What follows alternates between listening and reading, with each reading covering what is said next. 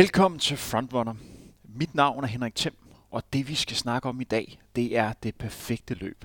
Det er mig en stor ære at byde velkommen til den seneste danske vinder af Copenhagen Marathon, nemlig Martin Parkhøj.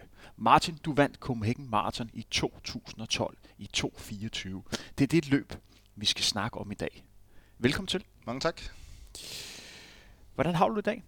Hvordan er øh, stemningen her den 26. april? Ja, den er fin nok. Øh, jeg har jo øh, stoppet min, det vi kalder aktiv elitekarriere, uden egentlig at meldt ud, at jeg stoppede. Det skete meget naturligt, men jeg er jo stadig løber. Det tror jeg vil være resten af mit liv. Og jeg nyder måske mere end nogensinde at, at løbe i øjeblikket. Og men at jeg ikke føler, at jeg jeg prøver at definere det som, at jeg ikke træner længere, nu motionerer jeg. Martin, kan du beskrive, hvad du laver til daglig? Det kan du tro. Jeg arbejder i Danske Bank øh, på det 23. år øh, inden for aktier. Jeg er aktieanalytiker inden for øh, sundhedssektoren, det vil sige, at jeg dækker aktier som øh, Novo Nordisk øh, og øh, Lundbæk, og så høreapparater og øh, koleplast. Og øh, Øh, jeg tror faktisk, at en af de øh, bevæggrunde for, at jeg startede med at løbe i sin tid, det var netop på grund af min dækning af Novo Nordisk, hvor vi kan måske komme ind senere, men øh, hvor jeg jo vidste, at, at der er en stor risiko, hvis man er overvægtig, eller fed, som jeg var i mine unge dage, at man kan få sukkersyge. Så det var faktisk en af de ting, der motiverede mig til også at begynde at løbe. Hvordan ser en typisk dag ud for Martin Parkhøj? Øhm, normalt øh, starter den øh, klokken klokken 6 med vækket ringer, og så øh, de fleste dage, så løber jeg på arbejde 6.30, og jeg kommer ind og klæder om, og så er jeg klar til vores øh, morgenmøde, som vi har hver dag 7.45, hvor man briefer øh, de interne organisationer omkring, øh, hvis der er nogle vigtige nyheder i den øh, sektor, man dækker. Og øh, så ellers øh, så øh, bruger jeg dagen på enten at skrive analyser, eller snakke med kunder, eller snakke øh, med selskaber, og så rejser jeg også en del. I den forbindelse bliver jeg lige nødt til at nævne, at øh, jeg havde en snak med et ungt løbetalent, der hedder Martin, som siger, at han er øh, blevet din personlige assistent inden for Danske Bank. Så han starter simpelthen sin dag med at stå og lave kaffe til dig, for simpelthen at høre gamle anekdoter. Er det korrekt? Øhm, det er da rigtigt, at, øh, at, øh, at, at, det sker jo tit, fordi at jeg er jo et velkendt navn inden for løbeverdenen inde i Dansk Bank. Så det har jo altid tiltrukket meget opmærksomhed for andre folk i Dansk Bank, som, som løber. Og nu er der senest kommet en ung fyr, som som måske har set lidt op til de resultater, jeg har nået, og håber på, at han kan nå det samme. Og så øh, snakker vi lidt en gang med dem, når han, øh, han står op og laver kaffe op i vores lokale øh, øh kiosk.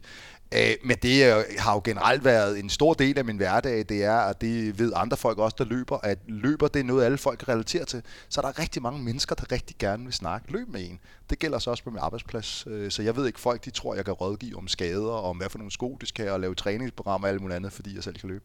Så det, det er meget normalt. Og jeg skal lige sige, at den her løber, vi snakker om, i sig selv faktisk er et, et kæmpe stort talent. Han er lige løbet 1.11 øh, på halvmarathon ved Spartas mm. testløb øh, mm. i, i søndags. Så der er ingen tvivl om, at han går en stor fremtid i møde, hvis han kan holde sig skadesfri. Hvor meget får du selv løbet lige i øjeblikket? Jamen, altså, jeg har en, øh, en, en tommelregel om, at jeg skal løbe en minimum om 70 km om ugen. Hvorfor de 70 km? Det ved jeg ikke. Altså, fordi man skal sætte sig et mål. Altså, jeg, jeg er sådan en slave af mål, ikke? Så, så hvis man ikke sætter sig et målsætning, så er det for nemt lige at... Du ved, nu når jeg ikke har et mål om et løb, jeg har jo ikke, jeg har jo ikke løbet en konkurrence i, i flere år, og, øh, og hvis man skal holde sig motiveret til øh, en øh, vintermorgen, hvor det er slud, og det var, mere, det var måske være sjovere at gå til stationen og købe en kop kaffe og sidde i toget, så er det meget rart at have et mål. Ikke? Så har jeg sat som minimum 70 km. Hvor meget følger du med i løbesporten nu her?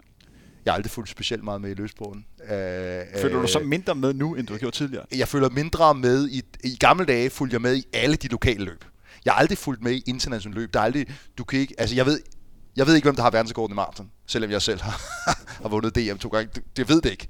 Så det har jeg aldrig øh, rigtig øh, fulgt med i. Øh, jeg fulgte lidt med i selvfølgelig i London, men det er kun fordi, at øh, der er en vis øh, temp, der skriver en del opdateringer på, på Facebook, så derfor ser jeg det. Øh, men øh, og med de lokale løb, der følger jeg faktisk ikke specielt meget med længere. Det gør jeg gamle dage. Vi spoler lige tiden lidt tilbage. Hvordan og hvornår fik du interessen for løb? Du nævnte jo, at du var en, en lille smule overvægtig. Ja. Kan jeg tillade mig at kalde dig det? Du, det var, jeg var på den, det man kalder borderline fed øh, nå, men der er en ret klar definition. Hvis du har et BMI på mere end 25, så er du defineret som overvægtig. Har du en BMI på 30, så er du defineret som fed. Det ved jeg jo for, øh, for min arbejde som, øh, som inden for medicinalsektoren. Øh, og øh, jeg havde et BMI, der peakede på 29,3. Så det var relativt tæt på at være fed. Og det var i, i slutningen af, af 2003, øh, jeg havde det. Og hvad gjorde, at du begyndte at løbe det? Altså, jeg plejer jo at, sige, at det gjorde, at da jeg fyldte 30, der fik jeg et løbsæt. Øh, det var en relativt pæn hensydning. Det var i XL. Øh, og det, strammede, og det strammede. Jeg kan ikke huske, hvem der gav mig noget til mig, for jeg holdt faktisk en stor fest, da jeg fyldte 30. Øh, og øh, det strammede i XL. Så det var ikke din kæreste, der gav det? nej, fordi jeg havde ikke mødt øh, min hustru på det tidspunkt der, øh, øh, så jeg var øh, single øh, der, dengang jeg startede, men nu mødte jeg min nuværende hustru jo. Øh, få måneder inde i min løbkarriere. Øhm, men øh, det startede jeg med, øh, men så var det sådan set også øh, motivationen for at starte med at, at løbe, var intet omkring lave resultater, det var om taber. Det var vægttab, det var 100% motiveret af vægttab.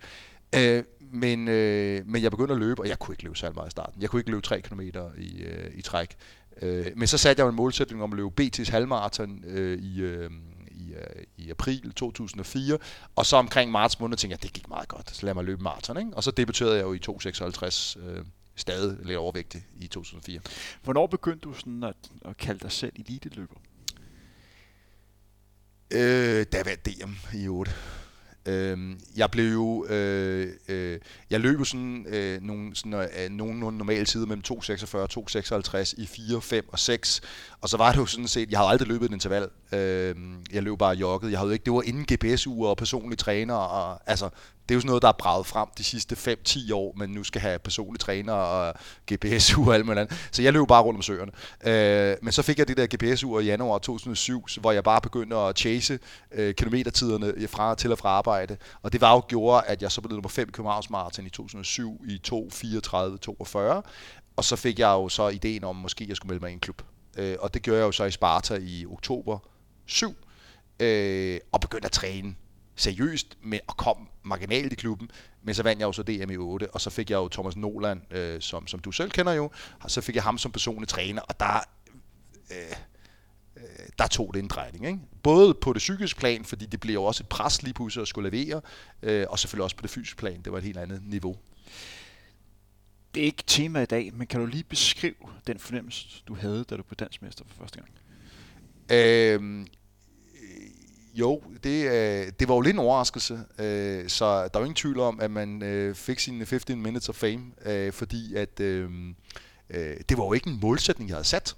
Altså, det er jo sjovt at opnå noget, man ikke har sat. Altså, øh, du ved selv, du har drømt om at komme til OL eller sådan noget, men jeg drømte jo aldrig om at vinde DM. Det var bare noget, det faldt bare sådan lidt naturligt. Øh, så, så det var sådan lidt, øh, lidt, øh, lidt øh, uvirkeligt. Øh, øh, og øh, det kom måske også relativt nemt øh, for mig. Det er et stort ord at bruge, at det kom relativt nemt. Jo, for, som sagt, altså jeg har jo ikke, jeg har jo ikke skolet løber. Øh, jeg startede en klub i oktober øh, 2007 øh, og var Danmarksmester i maj 2008. Men jeg ramte jo også et tidspunkt i den danske løbeverden, hvor maraton blandt de bedste løbere ikke var blevet helt så populært endnu. Hvis du beskriver dig selv som løber, mm. hvad var din, øh, din fortrin? Jo, men, der, hvor der, jeg er jo ikke nogen let løber. Øh, øh, det vil sige, da jeg øh, peakede rent vægtmæssigt i bunden, der havde jeg en fedtprocent mål til 3,8 procent. Men jeg vejede jo stadig øh, omkring 71 kilo. Så jeg er jo ikke en let løber. Det kunne man også se. Øh, der var mange, jeg har konkurreret med, der har vejet 10 kilo mindre.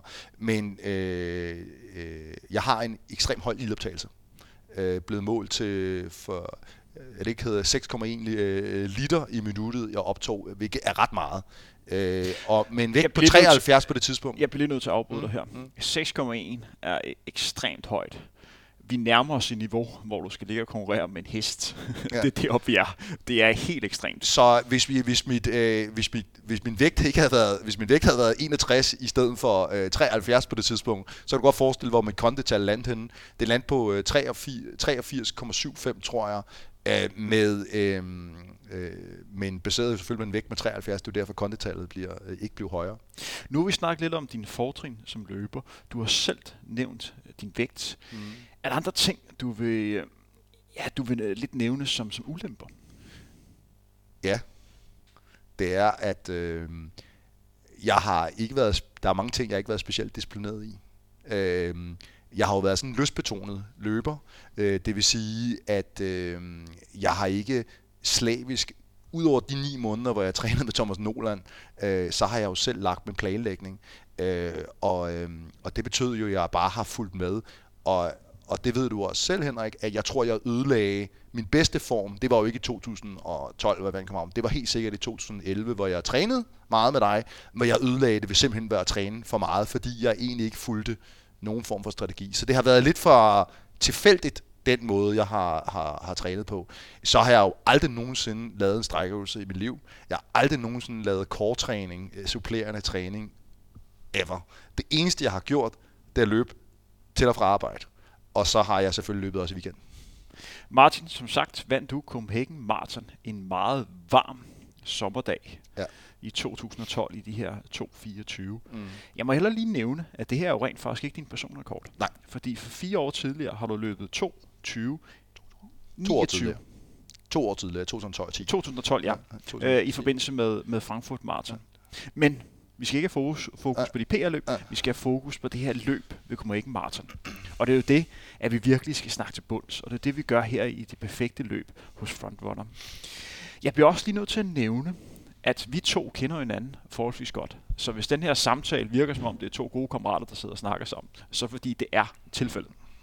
Men lad os gå i gang med det, det handler om. Copenhagen Marathon 2012. Martin Parkhøj, hvordan træner du op til det løb? Øhm, det skal jo lige tage, det skal så lige tage øh, med i den betragtning, som jeg nævnte tidligere. Det var, at øh, i 2011 trænede jeg sindssygt hårdt, hvor jeg trænede sammen med dig frem til Berlin Marathon. Jeg satte jo øh, personlig rekord på, på 10 km på banen og var i super form, og jeg lavede nogle træningspas, som, som jeg anser som værende noget af det bedste, jeg har løbet, også bedre end konkurrencer. Jeg lavede nogle træningspas, hvor, hvor jeg løb selv personligt meget stærkt. Kan du beskrive øh, nogle af de træningspas? Øh, ja, øh, et af de, der, der selvfølgelig står mig øh, mest i klarhed, det var øh, 3 gange 5 km nede omkring øh, Fældeparken, hvor jeg løb snit på øh, 15.35 øh, på de 3 gange 5 km på en ganske almindelig øh, hverdagsmorgen, inden jeg skulle på arbejde, øh, hvor jeg løb sammen med, øh, med dig. Øh, det er jo, vil jeg sige, det var et af de relativt øh, hårde pas at, at, at kunne løbe. Øh, jeg synes også selv, øh, øh, hvad det hedder, at øh, jeg har haft et øh, pas, hvor jeg løb, øh, som står som et af de hårdeste pas, jeg lavede op til det der. Jeg løb en, øh, en 10, det var en plan, jeg skulle løbe 10 km. 2 km opvarmning, så løb jeg 10 km i 43 snit, og så efter det løb jeg... Øh, 7 øh, gange 1000 meter øh, interval med 1000 meter jog imellem, og så 4 km afjog. Og der løber sådan noget 307 på de intervaller, det vil sige, at vi ligger op på mellem 27 og 28 km, skal jeg stadig ligge og ligge under øh, 3.10.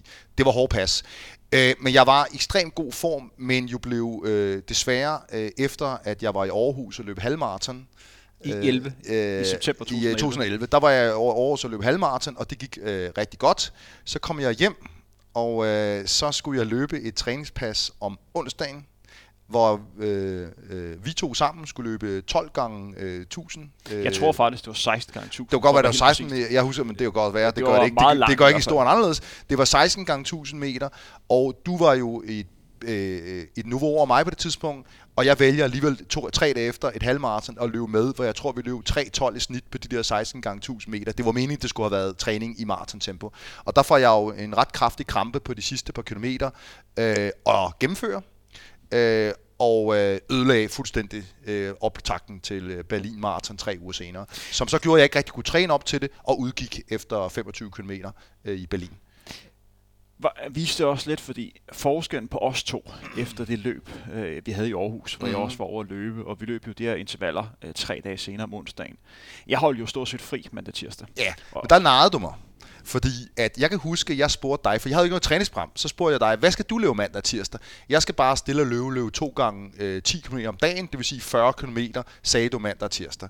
Så dukker jeg op onsdag morgen og skal løbe 10 gange 16 km med dig, og har løbet et par 40 km mandag tirsdag til dig. Ah, så siger du, ah, jeg er lidt træt, jeg fik løbet 7 km mandag tirsdag. Uh, så der lyttede du til din krop. Det gjorde jeg ikke, fordi jeg havde fået at vide, at du skulle løbe 4 gange til skat. Så skal jeg da også løbe 40 km mandag tirsdag.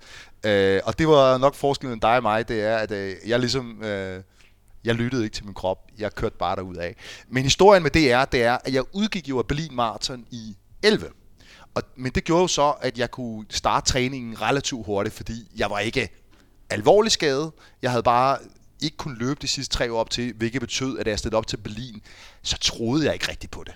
Og hvis man ikke tror på det inden løbet til et maraton, så, så står man ikke særlig godt, når det begynder at gå ondt. Vel? Øh, men derfor kunne jeg jo så efter Berlin Marathon ride videre på den der ekstremt gode form, jeg havde, og det gjorde jeg frem til Københavns Marathon.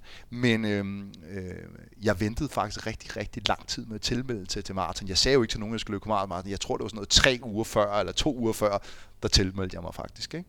Så, men jeg havde trænet, øh, jeg havde trænet godt og hårdt øh, på den nu engang ustrukturerede måde, jeg har. Jeg trænede bare, hvad jeg havde lyst til. Så du fulgte ikke noget decideret program? Overhovedet ikke. Jeg fulgte ingen plan frem med Københavns Marathon, men øh, jeg havde sådan nogle tommelfingerregler om, at jeg skulle løbe lidt intervaller om tirsdagen og lidt tempo om torsdagen, og så øh, lidt øh, tempo interval lørdag, og så lang tur søndag. Det er sådan en plan, og så gjorde jeg egentlig, hvad jeg havde øh, lyst til. Jeg bliver lige nødt til at spørge ind øh, til noget, fordi jeg hørte en historie om, som jeg lige øh, bliver nødt til at få bekræftet i det her lukkeselskab mellem mm-hmm. os tre. Dig, Martin Parkøj, vores øh, lydmand øh, Claus Jacquet, og så alle jer, der sidder og hører med. Kan det passe, at du, da de, I skulle flytte fra Frederiksberg, mm. og, og flytte i hus, I boede lejlighed på Frederiksberg, så var en af kriterier, hvor I skulle bo, det var, at I skulle bo præcis 10 km fra der, hvor du arbejdede på Kongens Nytorv, så det mm. passede med, at du kunne løbe frem og tilbage. Og det skulle være præcis 20 km, 10 km derhen og 10 km tilbage. Så I satte simpelthen Øh, hvad kan man sige, fingeren på Kongens Nytorv, og så lavede jeg sådan en radius ind på 10 km, og det var så der, jeg skulle bo. Det, det er næsten sandt. Jeg havde to kriterier. Det var, at det skulle være 10 km fra København, og det skulle være nord for København. så jeg satte ikke en cirkel rundt om Kongens Nytorv. Jeg satte en halvcirkel, der hed, det skulle være mod Hellerup Charlottenlund. Uh, så, så, uh, så, så det var et kriterie. Og det har faktisk haft indflydelse på, uh, fordi at jeg har været i Danske Bank i 23 år nu, uh, og har fået uh, jobtilbud for en, uh, en del andre børsmalere rundt i, uh, i det ganske land, øh, og øh, det har haft indflydelse på min beslutning omkring, at om jeg vil skifte til en, der lå 2-3 km mere syd for Kongens Nytorv, fordi løb er en, er en væsentlig del af min livskvalitet. Øh, og jeg kan ikke se mig selv, at jeg skulle have et job i Hillerød. Fordi det betyder, at jeg skulle køre bil eller tage toget. Og det er simpelthen så nemt at inkludere sit løb i sit transport til arbejdet.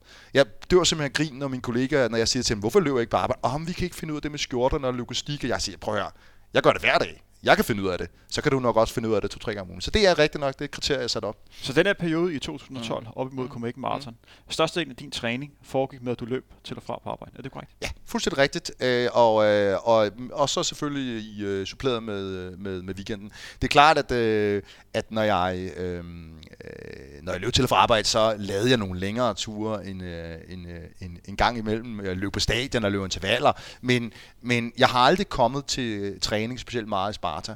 Øh, og det er simpelthen af tidsmæssige årsager. Det er, sådan, det er selvfølgelig meget hyggeligt at komme, men man skal også have tid til det. Fordi Sparta træner klokken halv seks, så skal man være der lidt før. Så skal man stå og varme op med nogen. Så skal man sludre, man skal vente på det langsomme. Øh, man skal løbe så tager det lige pludselig to-tre timer at, at gå til træning for at løbe 10-12 km, hvilket jeg kan gøre på vej hjem på arbejde. Du bor jo i Charlottenlund. Ja. Når du løb til og fra på arbejde, var der ja. nogen, som du løb med, eller foregik det primært alene? Øhm, på det her tidspunkt? Det, det er i øh, forskellige perioder. Uh, uh, jeg startede med uh, i 2008, efter jeg havde vundet DM. Der fandt jeg ud af, at jeg skulle begynde at have nogen. Uh, og der kontaktede jeg Sten Walter. Øhm, Sten, Walter, Sten Walter hedderkronet løber, som har vundet det danske mesterskab i cross en del gange. Fem gange. En løber, som vi også har haft med i denne udsendelse her. Gå ind i vores arkiv, så I kan kunne finde en udsendelse med, med Sten Walter, hvor han blandt andet snakker om crossløb. Og nordisk mester på 10.000 meter har han også været en gang, og dansk mester på halvmarathon. Ham øh, trænede jeg en del med morgenen, så mødtes vi nede på, øh, jeg kan tydeligt huske det, det var også et af de sjove træningspas, jeg har haft, øh, i 2008.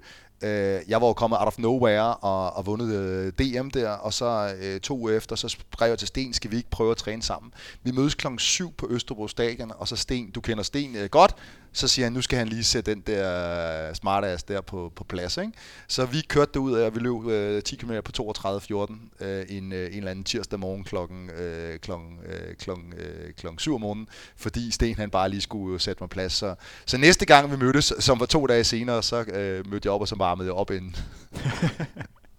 Øh, så har jeg trænet med ham, øh, og der har vi, vi har haft mange øh, rigtig gode træningspas øh, øh, sammen. Også nogle af de træningspas, som jeg husker Øh, øh, i min karriere, øh, lige så meget som jeg høber nogle lø- løbende. Øh, men så har jeg også øh, nogle kollegaer, som, øh, eller nogle kollegaer og kammerater, eller, eller øh, kammerater, som bor tæt på mig. Kasper Wakefield, som også blev interessant at have med i studiet her, som jo øh, er, er, har vundet mange ultraløb, som jo ikke har løbet lige så hurtigt på, på de korte distancer, men har løbet fine tider. Øh, ham har jeg trænet en del med, han bor på samme vej som mig. Og Jesper Nord, som jo har vundet øh, dansk mesterskaber i trail, både langt og kort nogle gange. Øh, han øh, arbejder øh, ved siden af mig, og, eller samme, Aude, eller samme øh, i Dansbank også, og, og bor 200 meter fra, som har jeg også løbet med. Og så min bror, som bor 500 meter fra mig, ham har jeg også øh, løbet en del med. Men der er ingen af dem, som jeg har trænet så meget af de der hårde specifikke. Der har det mm, faktisk mest været øh, dig selv, Henrik, øh, og, og Stenvalder som jeg har trænet hård træning med. Vi holder lidt fokus igen mm. i perioden her, de sidste par måneder op til den her majdag i 2012. Ja. Når du kigger tilbage, hvad for nogle ting gjorde du rigtigt op til løbet? Øh, jamen, jeg var jo i psykisk øh, balance med mig selv. Øh, og hvilket jeg jo selv altid har set at være, øh, der var... Øh, der var ikke noget usikkerhed at spore. Jeg kan ikke huske, at jeg var usikker under nedtrapningen. Øh, masser af selvtillid. Øh, øh, men en af de sjove ting ved den danske løbeverden, synes jeg personligt, det var, at at øh, fordi jeg var udgået af, af Berlin og ikke havde løbet, gennemført maraton øh, siden øh, oktober 10, så ligesom jeg fuldstændig afskrevet frem til det der Københavns Marathon. Lige pludselig så var det helt glemt, som jeg, der var der skulle nævnes favoritter, både på den internationale og den danske side i, øh, op til marathon, var jeg slet ikke nævnt. Øh, og jeg havde været dansmester i 8 og, og, og sat... Øh, der var en dansker, som havde en PR bedre end mig. Øh, øh Jeppe Farsø, som havde en PR bedre end mig, inden vi gik ind til løbet.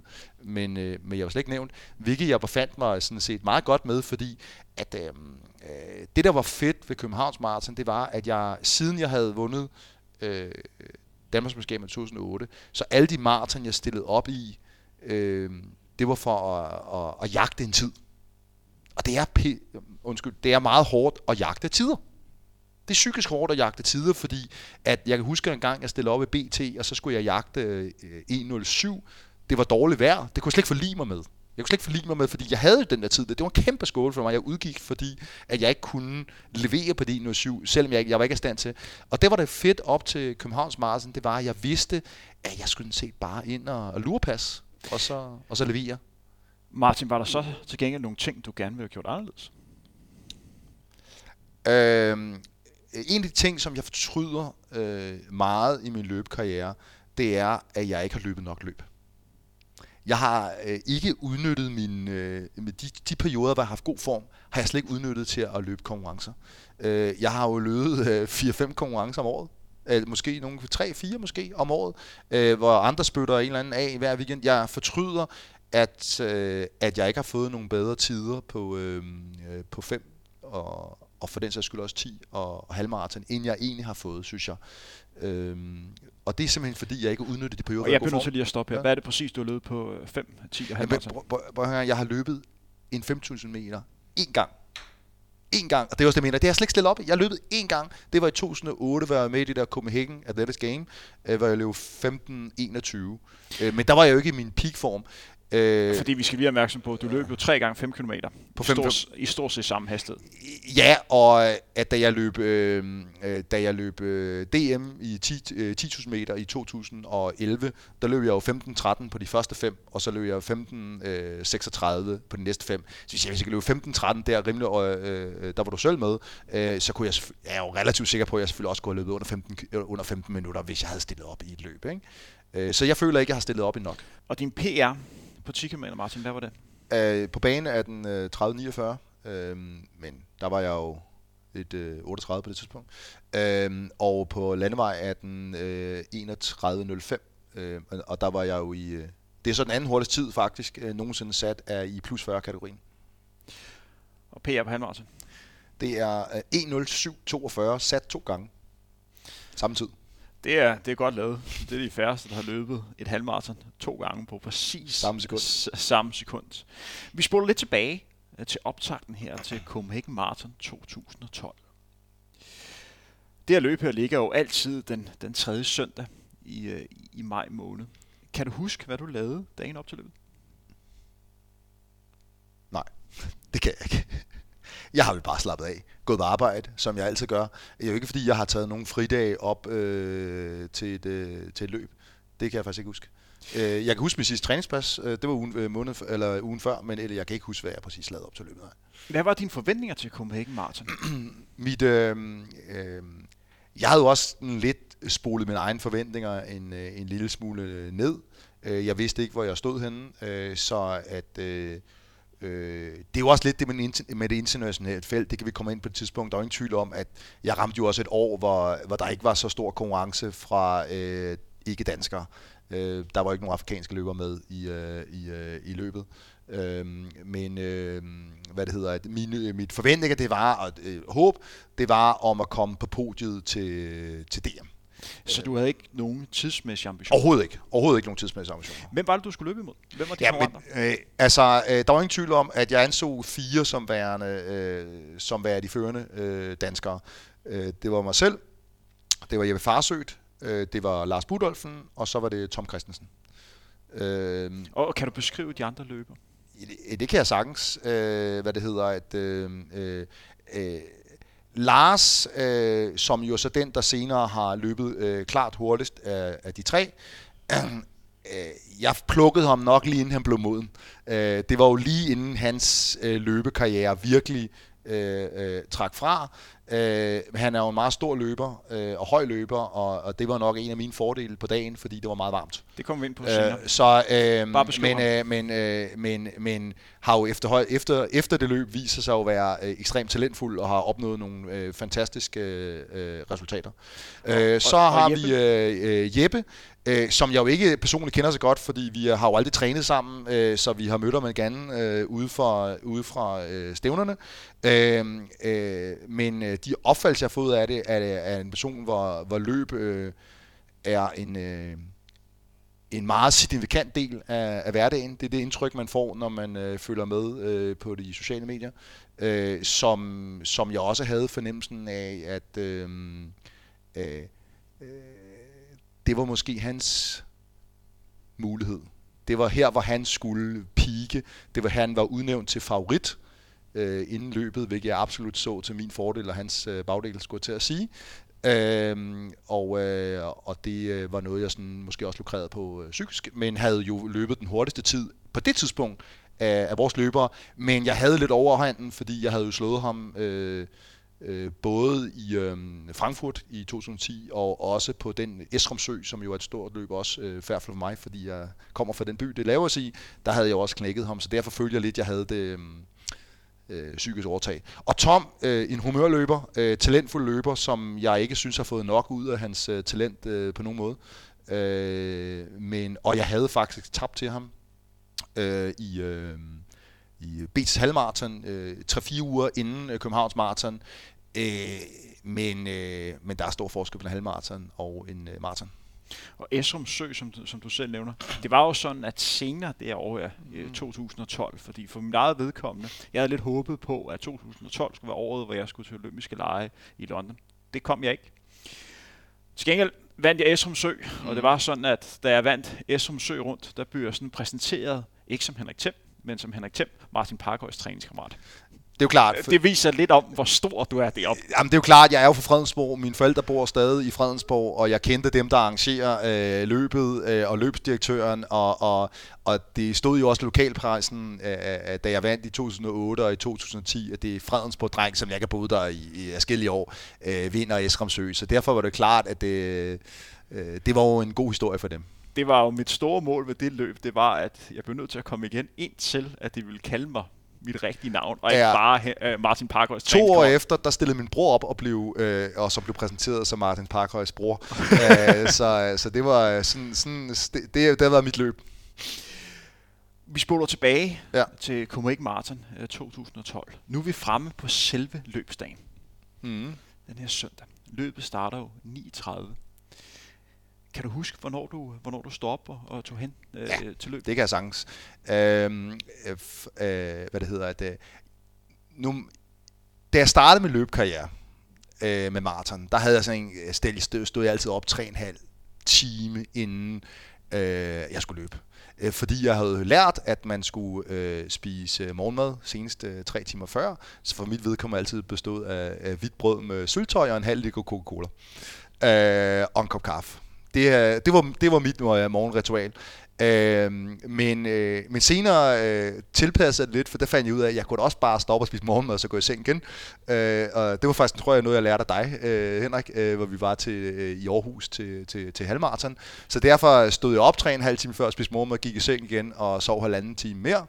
Øh, og så stod jeg op og, øh, og tullede lidt rundt, gik en tur med min hund, øh, og, øh, og sådan set bare øh, slappede af. Så øh, bestilte jeg en taxa, øh, for jeg ikke skulle bruge at, at bruge kræfter og tid og på øh, offentlig transport med. Så jeg tog en taxa fra Charlottenlund til øh, øh, ud til Isens Brygge. Øh, og tror jeg var der en time før øh, løbet skulle i gang. Øh, og, øh, og så tullede jeg lidt rundt og, og varmede lidt op. Hvordan stod, øh, hvad lavede du til opvarmning? Jeg plejer at løbe, øh, jeg plejer at løbe 3-4 km øh, opvarmning også til et maraton faktisk. Øh, Bare stille og roligt løb? Øh, fem gange, øh, øh jeg plejer at lave 5 gange, tu, eller 5 gange 100 meters spurt. Jeg ved godt, folk siger sådan en Stines løb. Jeg plejer bare at spurte 100 meter. Øh, og det er sådan set, øh, jeg har altid haft sådan en tanke om, at jeg gerne vil have pulsen helt op øh, så jeg faktisk bliver forpustet, for så føler jeg lidt, når jeg står på stregen, så er der mindre sandsynlighed for, at jeg bliver forpustet, fordi man, man, man, man starter fuldstændig fra scratch og skal løbe, for mit vedkommende løbe sådan cirka 23 tempo, øh, og det, det, det, det føler jeg afhjælper det, hvis jeg er op og har min puls helt op inden. Martin, langt de fleste, der skal ud og løbe en maraton, inklusive mig selv, vi kan godt være rimelig nervøse. Var du nervøs den her søndag morgen? Nej, det var jeg faktisk ikke. Øh, overhovedet hvad, ikke. Hvad var det, der gjorde, at du var fuldstændig afslappet? Det var fordi, at, øh, at jeg ikke havde øh, noget forventningspres om, at jeg skulle vinde løbet. Jeg havde ikke noget øh, tidsmæssigt pres, der sagde, at jeg skulle løbe 2.20, 2.21 eller 2.22. Jeg havde det bare sådan, øh, ja, lad os se, hvad der sker, ikke? Kan du huske, hvordan vejret var? Ja, det var varmt. Øh, Hvor varmt var det her? Jamen, det, blev, det var op omkring 25 grader. Øh, var det også det, da løbet startede? Nej, det var det selvfølgelig ikke kl.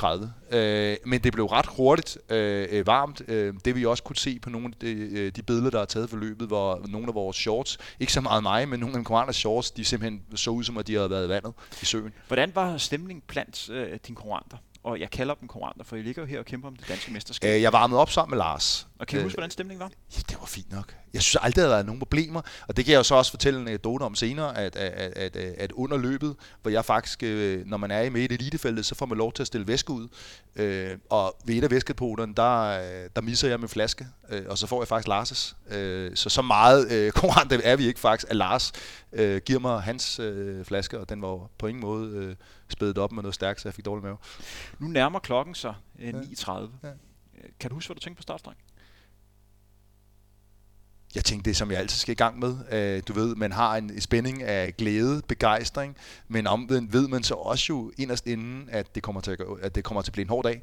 Men jeg synes, at jeg havde øh, det, jeg kalder PE, positiv energi. Jeg havde, og det, og det, at, det er jo essensen med maratonløb, det er, at jeg mener, det er jo 50 procent 50% psyke og 50% øh, fysisk. Hvis du har overskud og har de gode tanker. Når jeg løber en maraton, så vil jeg personligt efter den, den første kilometer. Nogle gange skal jeg før, hen ved, ved 5, før jeg kan mærke, om jeg har gode eller dårlige ben. Ja. Hvor langt skal du hen på en maraton, for du kan mærke, at jeg har i dag? Det kommer an på, hvad udgangstempoet har været. Og hvordan var udgangstempoet? Jamen, det var jo langsomt jo. Og, og hvad er langsomt? 3.30. 3.30. 3.30 tempo. Øh, og man kan sige, i min, øh, i min øh, 3.30 på det niveau, jeg, jeg var på det tidspunkt, det føler jeg, det er var jogge. Hvem lå at løbe 3.30? Der var vel også nogle udlandske løbere Ja, men det var jo, at vi havde, øh, øh, der var øh, fire udlandske løbere, for, som, øh, som lagde ud hurtigere end vi andre. Og der var ingen tvivl om, med det samme, danskerne de lå, og også danskere lå og lurepasset. Og der var også nogle, vi løb faktisk så langsomt, så der var nogle danskere, der var med i gruppen, som ikke burde være der. Øh, og øh, vi havde øh, fire øh, løbere med i øh, udlandske. Vi havde en IR, og der var en, en, en hollander, og så var der en græker, og så var der ham finden, øh, som havde vundet øh, året inden Maren Bostrøm, ja, eller sådan noget. Morten Bøstrøm, Morten Bostrøm. Øh, han udgik så efter, efter 17 km, øh, og øh, hvad det hedder, at, øh, så reelt set var der kun de tre andre. Den lød løbe. Så var der relativt tidligt i løbet, så var der en øh, løber, der hedder Samuel Lutarbi, som jeg overhovedet ikke aner om løber i dag. Øh, han, øh, han stak afsted, øh, øh, og, men der var jeg helt kold fordi jeg vurderede, at det var en øh, lykkerider, øh, og at det, det, øh, det, det, han skal nok få øh, smage, øh, hvad det er at løbe maraton senere, for, øh, og det, han var ikke en del af, af, af vinderfeltet. Vi spoler lidt frem. Nu er vi henne omkring 10 km. Var det her stadigvæk det her taktiske løb? Ja, det var det. Uh, vi lå sådan set bare og hy- uh, hyggejokket. Det var uh, Øh, Budolfen, Lars Budolfen og jeg og, øhm, og hvad det hedder, og Jeppe selvfølgelig, jeg farsøgt, og så Tom Christensen. Og så var der også et par andre løbere med ved 10, tror jeg. Øh, Michael Jebsen, Guldbamsen, som han øh, øvner blev kaldt. Øh, og, og jeg tror også, der var en anden Sparta-løber, som kunne hænge med, fordi det var det her relativt øh, langsomt udgangstempo. Ligger I og snakker sammen? Fordi vi snakker 3.30 tempo. Dit estimerede maraton-tempo var vel omkring sådan 10 sekunder hurtigere. Ja. Det er i hvert fald det, som det er jo det, jeg lød du, du løb, når du satte personen kort. Så når man ligger og løber 3.30 og er klar, så føles det nemt, som du selv nævner. Lå I at snakke sammen? Øh, nej, det føler jeg ikke. Det kan jeg ikke. Det, det mindes jeg ikke at vi gjorde. Øh, men jeg kan huske, at øh, jeg kan huske, der var øh, kørt folk rundt og, og snakke til os.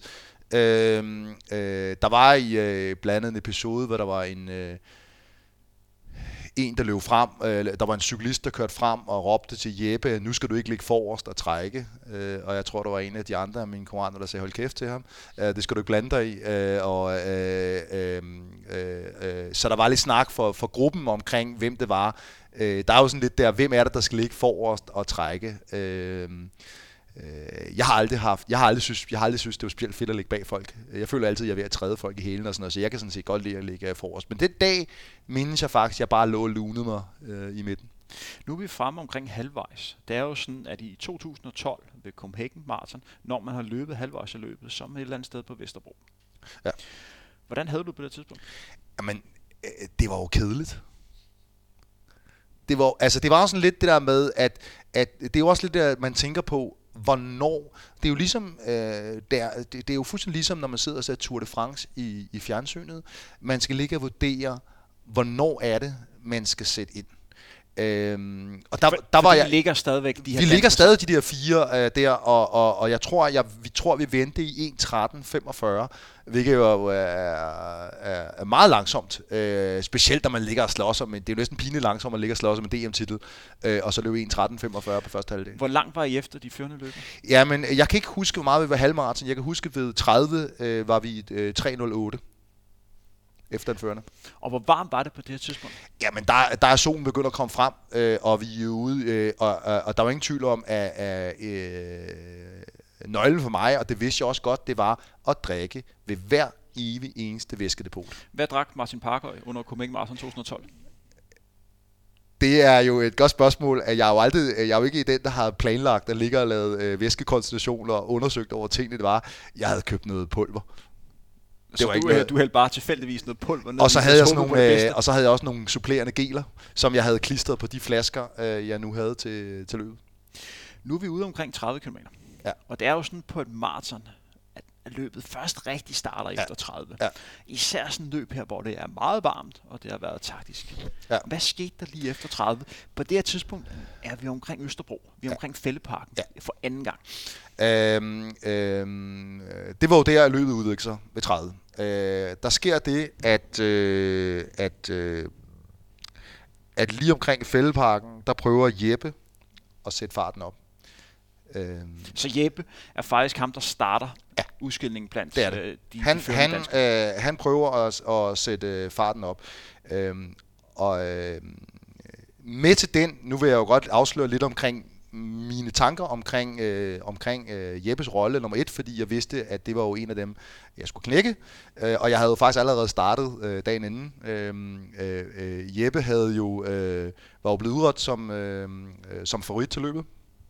Øh, og øh, så vidt jeg kunne forstå, øh, brugte han en stor del af lørdagen på at, at pleje sin favoritværdighed nede på øh, omkring øh, løbsområdet øh, og få taget billeder af diverse mennesker. Jeg kan, øh, hvilke, jeg, hvilke, jeg kan bekræfte, at hvilke han... er jo ikke er den optimale måde at lade op til et maratonløb. Det kan vi alle sammen godt blive enige om. Jeg kan bekræfte, at uh, Jeppe dagen før det her løb er så, uh, så der er ingen tvivl om, at han tog lidt måske forskud på de der 50 minutes of fame, det er at vinde et Københavns Marathon. Det kan man måske godt forstå, uh, men det var klar til min fordel. Uh, så øh, kan jeg huske, at jeg gik ind og skrev på hans øh, Facebook øh, lørdag, øh, ellers var det fredag, kan jeg ikke huske, for jeg skrev, øh, jeg kan læse, øh, du er udnævnt til favorit, øh, så er der jo kun downside. Øh, og så var der en af hans øh, kompaner, der skrev, nu må du ikke sygekom. og that was part of the game. Det var jo øh, ligesom en del af den ting, at jeg øh, vidste jo godt, at, at, at det var jo også en psykisk kamp at, at, at, at være med til at knække. Er det ikke gået lidt over grænsen der, Martin? Nej, det er det da ikke. Så Jeppe startede løbet. Det, øh, og han er rykket her lidt efter øh, 30 km. Du gik med. Var der andre løbere, der gik med? Jeg, øh, øh, øh, Jeppe lagde ud.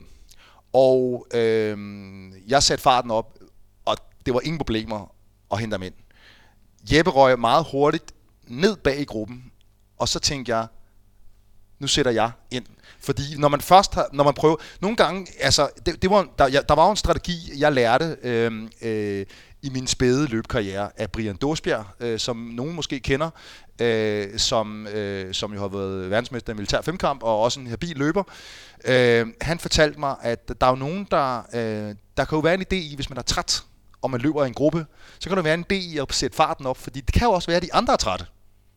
Og så kan det jo være reelt set, at de sætter farten ned, og så man faktisk kan vinde løbet på faktisk ikke at løbe hurtigere, end man vil gøre, hvis man løber sammen med dem, fordi de andre giver op. Øhm, så derfor vurderede jeg, da Jeppe sætter farten op, men meget hurtigt ryger gennem ned i bunden af feltet, tænker jeg, nu skal jeg lige prøve at finde ud af, om det var det sidste krampetrækning.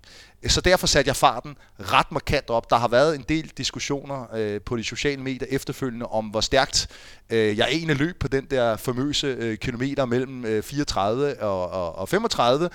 Øh, øh, øh, øh, og øh, jeg satte farten meget op, og jeg siger til Lars Budolfen, fordi Lars Budolfen og Tom Christensen og jeg, vi var jo alle sammen for Sparta. Så der er jo ingen tvivl om, at jeg ville jo gerne have dem med, og så vi så kunne øh, øh, knække øh, AGF-løberen, eller jeg kan ikke huske, om han var Herning på det tidspunkt. AGF tror jeg, der er. Jeg, det, det, eller andet. AGF eller Herning. Øh, vi kunne knække ham, og så kunne vi ligesom fordele øh, positionerne mellem de tre Sparta-løbere. Øh, og jeg sætter farten op, og jeg siger til Lars, øh, nu sætter Jeppe, og så siger Lars, øh, skal vi ikke bare gøre det stille og roligt? Og så tænker jeg, nej, det skulle vi ikke. Øh, og så satte jeg farten ret markant op. Uh, og uh, og øh, øh, øh, så husker jeg, at en ting, der motiverede mig ret meget, det var, at... Øh, øh, lige inden øh, DM, øh, lige inden Københavns Marathon, øh, jeg havde i en periode været sponsoreret af Marathonsport. Øh, og relativt tæt på Martins, øh, inden DM 3-4 uger inden, hvor jeg jo ikke rigtig havde været, så øh, meddelte Martinsport om, at de ikke ville øh, sponsere mig længere. Øh, og, øh, og jeg må faktisk sige, at jeg tænkte over det, at når jeg kommer forbi Martinsport, som er lige omkring søerne, der skal jeg skulle ligge forrest. Fordi de havde netop lige jo taget, jeg tror de havde, øh, jeg ved ikke om de havde taget Larsing i folden eller sådan noget, det, det kan jeg faktisk ikke huske, ellers var, det var så, tænker jeg, Øh, og jeg kan også huske, at øh, Sparta havde jo også sagt, at de heller ikke ville støtte mig længere. Henrik Poulsen havde øh, pillet mig ud af noget. Øh, også umiddelbart inden, fordi jeg jo ikke havde løbet de der maratonløb i, i et andet år. Øh, der er nogen, der kan være ret hurtigt til at, at, at, at efterlade atleter, hvis man har været lidt væk. Øh, så derfor tænker jeg faktisk, nu skal jeg skulle lige føre for Martinsport. Så øh, jeg løb relativt stærkt der, og jeg selv, jeg ved godt, det er GPS, målte mig til at løbe 2.58 øh, mellem øh, 34 og, øh, og øh, 35. Det er hurtigt, så langt ind i et øh, maratonløb. Hvis man holder 2.58 hele vejen på et maraton, så snakker vi sådan 2.04-2.05 ja. tider.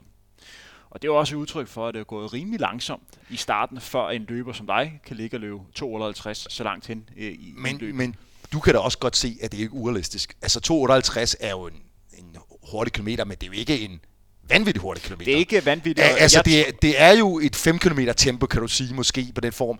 Og vi har løbet 34 km øh, langsomt. Øh, så, så, øh, og man kan jo også godt se det, hvis man går ind og, og nørder på tiderne, kan man godt se, hvor hurtig afstand jeg lagde øh, til, øh, hvor meget stor afstand jeg havde til øh, Lars og Tom og Jeppe ved 35, taget betragtning, hvor det var, jeg egentlig satte dem henne.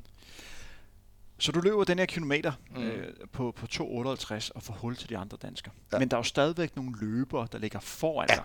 Der er jo nogle udlandske løbere, ja. som har brugt det her løb her til at, at jagte forskellige kvalifikationskrav. Du ja. nævnte selv, at den forsvarende mester, Morten Bøstrøm, ja. øh, der var med, han var udgået på det her tidspunkt. Der var en ier, som et par uger før havde løbet London Marathon. Han, han brugte det her løb her som sidste chance til at komme med til OL. Derfor lagde han ud til at prøve at klare det, det olympiske krav, som jeg tror for hans vedkommende var, at han skulle under 2.16. Mm. På det tidspunkt, der var han ikke i nærheden øh, at, at klare det. Så det var en træt løber, der lå foran. Ja. Hvornår kunne du begynde at se de her førende løber foran dig? Øhm, relativt hurtigt efter, at jeg passerer Martinsport, kan jeg se uh, grækeren. Øhm, øh, Hvor mange løber ligger foran dig? Der er tre. Der er tre øh, en græker, øh, en hollander og en ir. Øh, og de var spredt på det, øh, på, på det tidspunkt. Øh, og øh, jeg henter, øh, det skal jo lige siges, at jeg fastholder jo et relativt højt tempo efter, øh, efter øh, 35. Øh, min, 35, min 5 km tid mellem 35 og 40 er jo øh, noteret til 16 minutter og 15 sekunder. øh, hvilket jeg selv anser som en relativt hurtig afslutning til betragtning af, øh, også hvor varmt det var i lige den periode.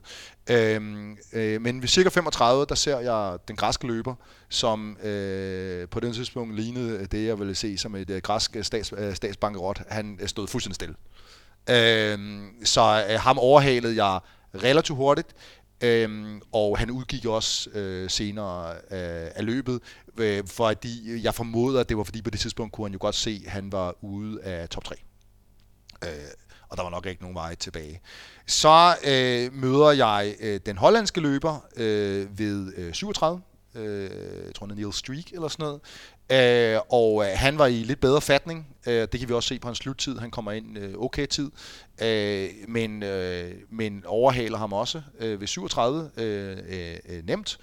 Øh, og så kommer jeg ind meget tæt på min arbejdsplads øh, i Danske Bank, øh, øh, helt inde i Indre øh, København, øh, ved 39 km. Det skal lige siges, jeg, det var på intet tidspunkt, at jeg tænkte over, at jeg skulle vinde det løb der. Øh, jeg var hele tiden bekymret for, at danskerne skulle finde op til mig. Altså, jeg, jeg vidste ikke. Øh, folk, øh, du ved, at når man er, øh, når man er i zonen øh, mellem 35 og, og 42, så lige meget om folk råber til mig, der er langt ned, du kan, ikke, du kan ikke kommunikere, jeg kan ikke kommunikere med folk mellem 35 og 42. Enten er det, fordi jeg er træt, eller er det, fordi jeg er 100% fokuseret. Der var masser af mennesker, jeg kan huske Sten Walter, han sagde til mig, øh, jeg var, så du ikke, jeg hilste, jeg var helt ude at stå foran dig, jeg kunne ikke huske det. Jeg kan ikke huske, at han har hilst på mig. Øh, så derfor kunne jeg slet ikke observere, øh, at øh, den information, jeg fik omkring, hvor danskerne var henne. Så altså, jeg var helt tiden bekymret for, at de der danskere, de skulle, øh, de skulle, de skulle hente mig igen. Så det var lige så meget fokus at holde dem på afstand, som at hente de andre.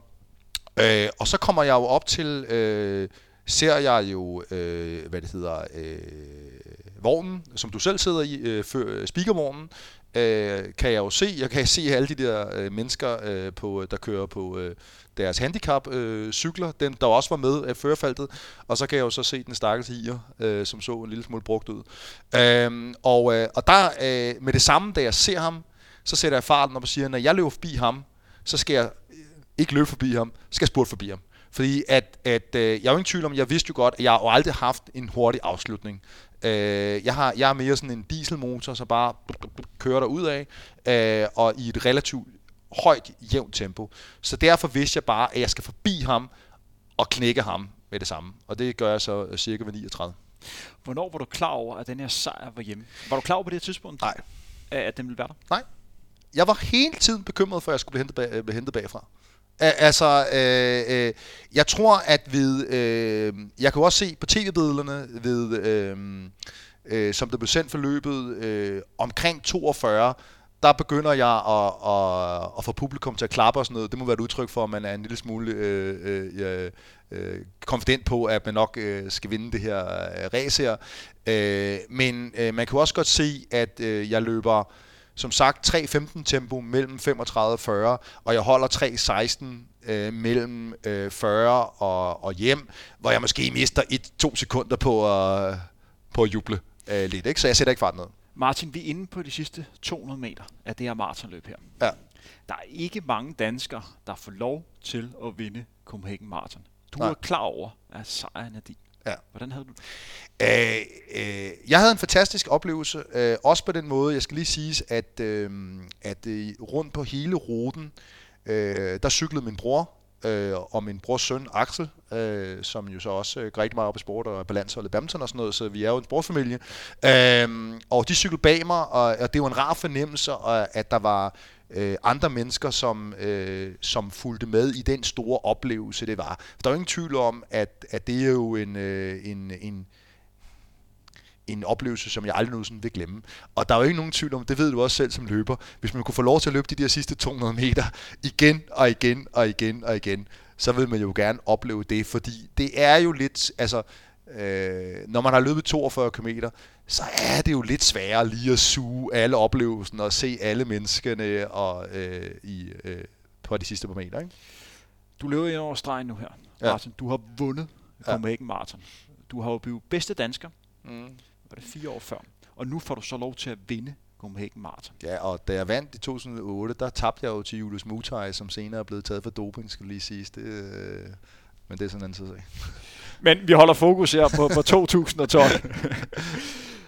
du går ind over stregen. Ja, Det må være verdens fedeste følelse. Lige her. det var det. Øh, øh, det var verdens fedeste følelse, og øh, jeg havde jo også masser af overskud, øh, kan man se. At, øh, at, øh, Ja, du var lidt hvor- af en verdensmand på det hvor der er andre, der øh, ligger sig ned og kaster op, når man kommer over målstregen, så havde jeg ikke helt de samme øh, fornemmelser. Øh, jeg fik jo min øh, vand og vendte mig om og gik tilbage til målstregen og, øh, og prøvede at opfordre folk til at klappe af mig øh, og su- prøvede at suge al den øh, øh, oplevelse, øh, øh, jeg kunne få af det og suge energien ud og sådan set også prøve at give noget til løbet. Jeg synes nogle gange, at øh, danske løbere, når de kommer over målstregen, så er det sgu lidt tamt at se øh, en komme over og ikke at juble øh, og, og bare være som om, at det, det er bare en, en anden dag på kontoret. Ikke? Så derfor prøvede jeg at gå tilbage og få folk til at juble.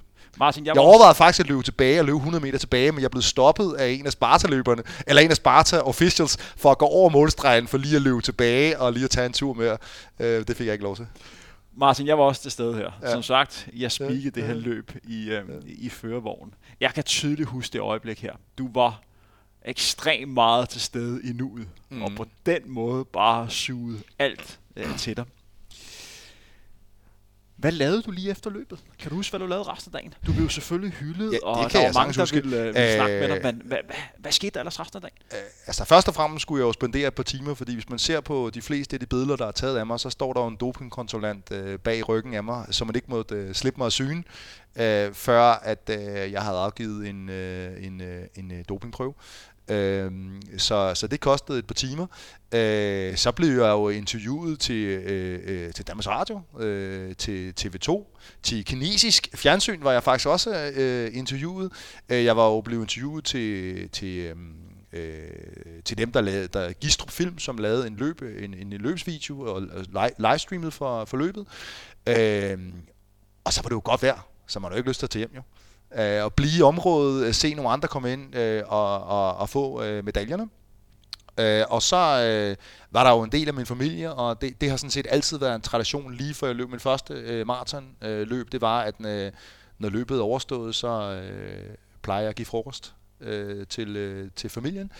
Øhm, og det, det har, sådan har det været lige siden 2004, og det var også 2012. Øh, jeg, øh, efter jeg havde været et par timer og suget øh, det ind, så gik jeg øh, til øh, metro, tog toget hjem, og så kom, øh, grillede jeg i haven. Øh, mine naboer øh, stod og grillede pølse, da jeg kom hjem. Og, øh, der var nogle af mine øh, genboere, de havde øh, lavet øh, øh, vinderbanner, da jeg kom hjem i indkørslen. Der havde børnene tegnet store øh, banner til mig. Øh, og, øh, og så øh, øh, kom TV2 faktisk øh, kørende ud med deres øh, sendevogn. Øh, så de kom hjem på privatadressen med deres øh, sendevogn, og også sendte et, øh, et indslag øh, til, øh, til fjernsynet, hvor, hvor så øh, mine naboer og, og min familie de stod i baggrunden.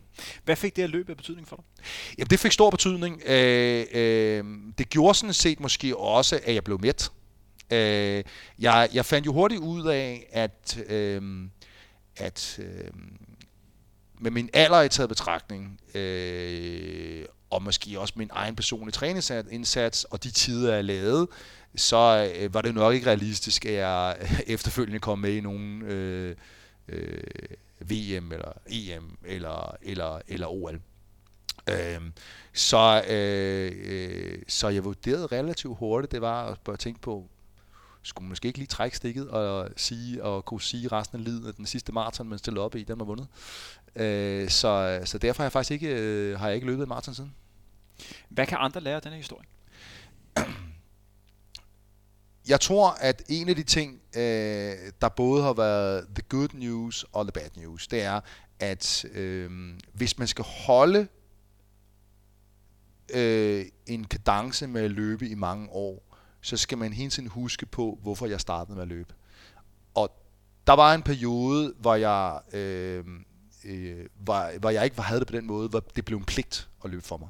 Under Thomas Nolan, hvor han spurgte mig hele tiden, har du fået trænet? Der var en gang løg, og sagde, jeg havde været at løbe. Jeg havde ikke været at løbe. Fordi at nu gad, ja, det var simpelthen for hårdt. Øh, øh, så derfor kom jeg tilbage til det der med, at jeg startede sådan set, fordi jeg godt kunne lide at løbe.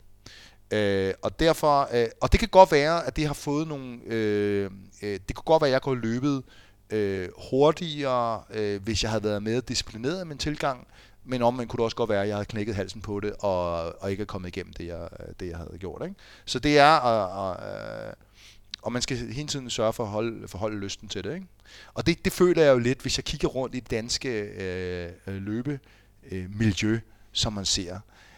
Der, der, er, der er nogle karakterer i løbemiljøet, som jeg føler, hvor løbet det får en, en drejning af lidt for stor betydning i ens liv. Øh, hvor det hele hænger af, om man laver den tid og den tid. Der føler jeg måske, at jeg har været i stand til at holde en, en fin balance. Martin, du startede først med at løbe, efter du fyldte 30. Ja. Det her det er jo et meget direkte spørgsmål, men du får det alligevel. Har du nogensinde overvejet, hvor stærkt du har løbet, hvis du startede lidt før? Ja. Øh, og så har jeg altid sagt, at jeg er glad for, at jeg startede. Jeg kunne også ikke have startet. Øh, øh, men, øh, men der er jo... No, der, øh, øh, jeg har også tit sagt det til min, øh, til min øh, sagde også tit til min bror, hvorfor begynder din søn ikke at løbe, i stedet for at spille badminton? Altså, kæft han kunne blive god til at løbe, fordi at min bror har også fået mål i sin ildoptagelse, og det er jo noget, der er genetisk, øh, at øh, vi har en relativt høj ildoptagelse. Jeg havde selvfølgelig markant højere end ham, fordi jeg havde trænet i, øh, i, øh, i længere tid, øh, men vi har jo også haft øh, øh min, øh, min øh, min, øh, min farfar var jo også en, øh, øh, en rigtig stærk løber, har, har flere danske medaljer, og min oldefar var 100 Danmarks 100 løb, så det, der må ligge noget i familien. Så derfor har jeg jo tit sagt, hvorfor starter han ikke, men øh, han er så god til badminton i stedet for.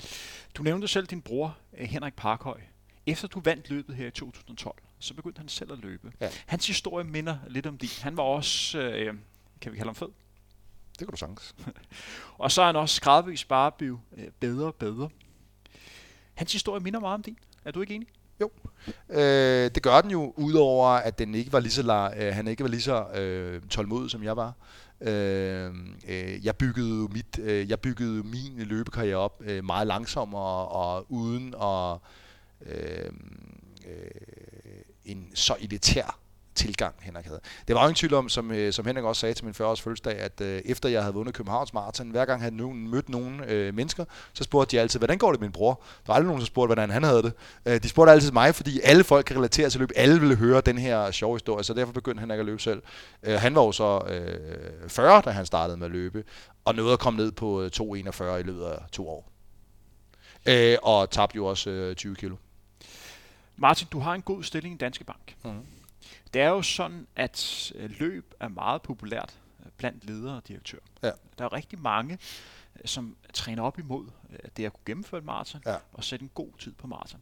Hvorfor tror du, er, det er så hypet øh, blandt øh, hvad kan man sige, ledere at kunne sige, at man løber maraton? Ja.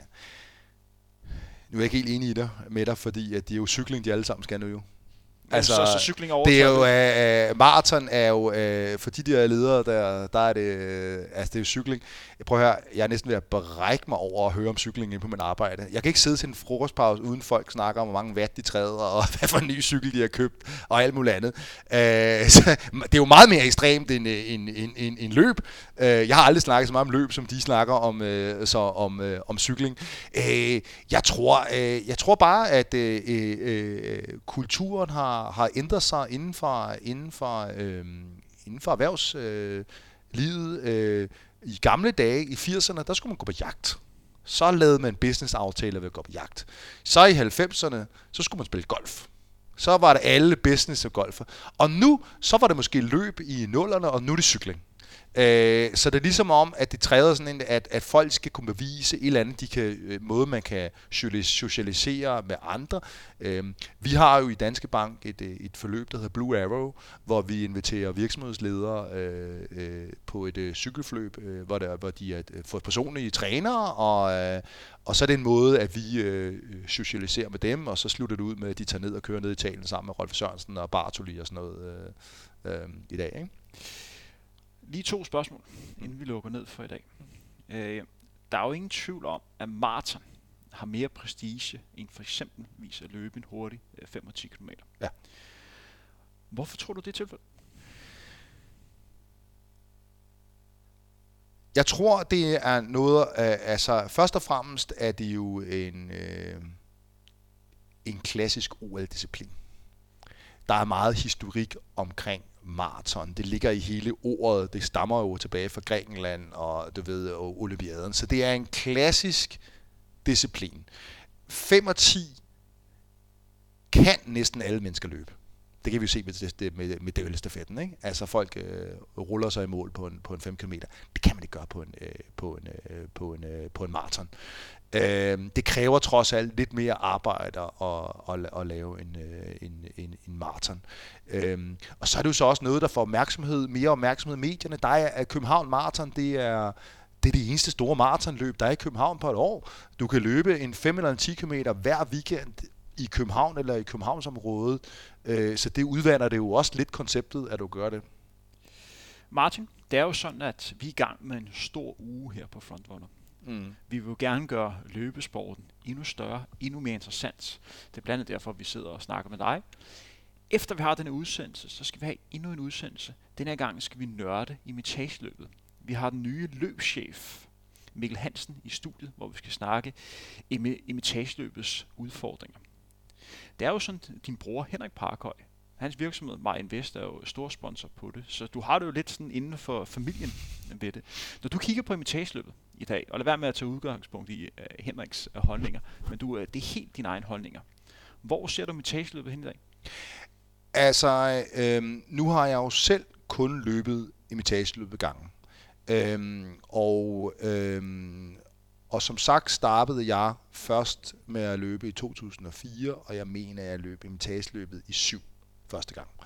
Øhm, når jeg kigger øh, på de resultater, der bliver lavet i imitageløbet i dag, og de resultater, jeg selv har lavet, og sammenligner med de resultater, der blev lavet for 20 år siden, så tror jeg, at der var et år, jeg blev nummer 4 i metageløbet. Jeg slog op, hvis jeg havde lavet den tid i 2000, så var jeg blevet nummer 30. Uh, uh, så uh, jeg tror, at, uh, at, uh, at uh, for min verden har imitagemødet mistet noget af sin glans. Øh, altså, der er jo ikke det samme prestige i at, øh, at vinde imitageløbet i dag, som der var for 20 år siden. Øh, nu er du mere inde end mig, men for 20 år siden, der ved jeg anse det som at vinde imitageløbet, det var lige så stort som at vinde dans til et dansk mesterskab. Og sådan anser jeg det ikke som værende i dag. Der er imitageløbet et motionsløb som alt andet. Øh, og, øh, øh, og fordi jeg måske heller ikke har den opvækst omkring dengang imitageløbet var stort. Man kan jo også se, at deltagerantallet, så vidt jeg forstår, er jo også faldet. Det er jo ikke lige så svært at få. I gamle dage skulle man jo tikke næsten og bede om at få et løbsnummer. Sådan er det jo ikke længere. Øh, Og det er måske også, fordi der er kommet mange andre koncepter øh, og interessante løb. Der er kommet trail-løb, og altså det er jo ikke... En tageløb var, var specielt, fordi man løb ud i skoven. Ikke? I dag kan man jo stille op i et skovløb hver eneste uge.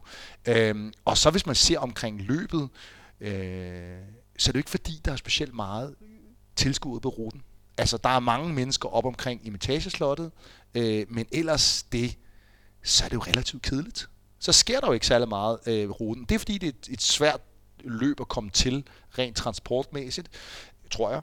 Øhm, og så hvis man kigger på forplejningen, og det ved jeg godt, der er nogle årsager til, at man ikke kan få, man kommer ind, du får jo stort set et glas vand, ikke? Øh, når du kommer ind i løbet. Og der er jo bare mange andre løb, som kan tilbyde en mere øh, stødt oplevelse. Ikke? Med det vil vi lukke øh, ned for i dag.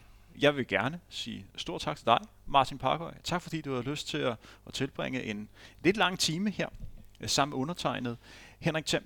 Hvis du kan lide den her udsendelse, den her løbepodcast på Frontrunner, så gå ind og find os øh, på iTunes, Øh, søg på Frontrunner og abonner på det. Ligeledes skal du gå ind på, på SoundCloud og også abonnere på os der, så vil du løbende kunne følge med i, når vi har nye løbepodcasts klar til dig. Denne udsendelse er bragt i samarbejde med Mediano. Bag teknikken har vi Claus Jacquet. Som sagt, mit navn er Henrik Thiem. God træning derude. Vi høres ved.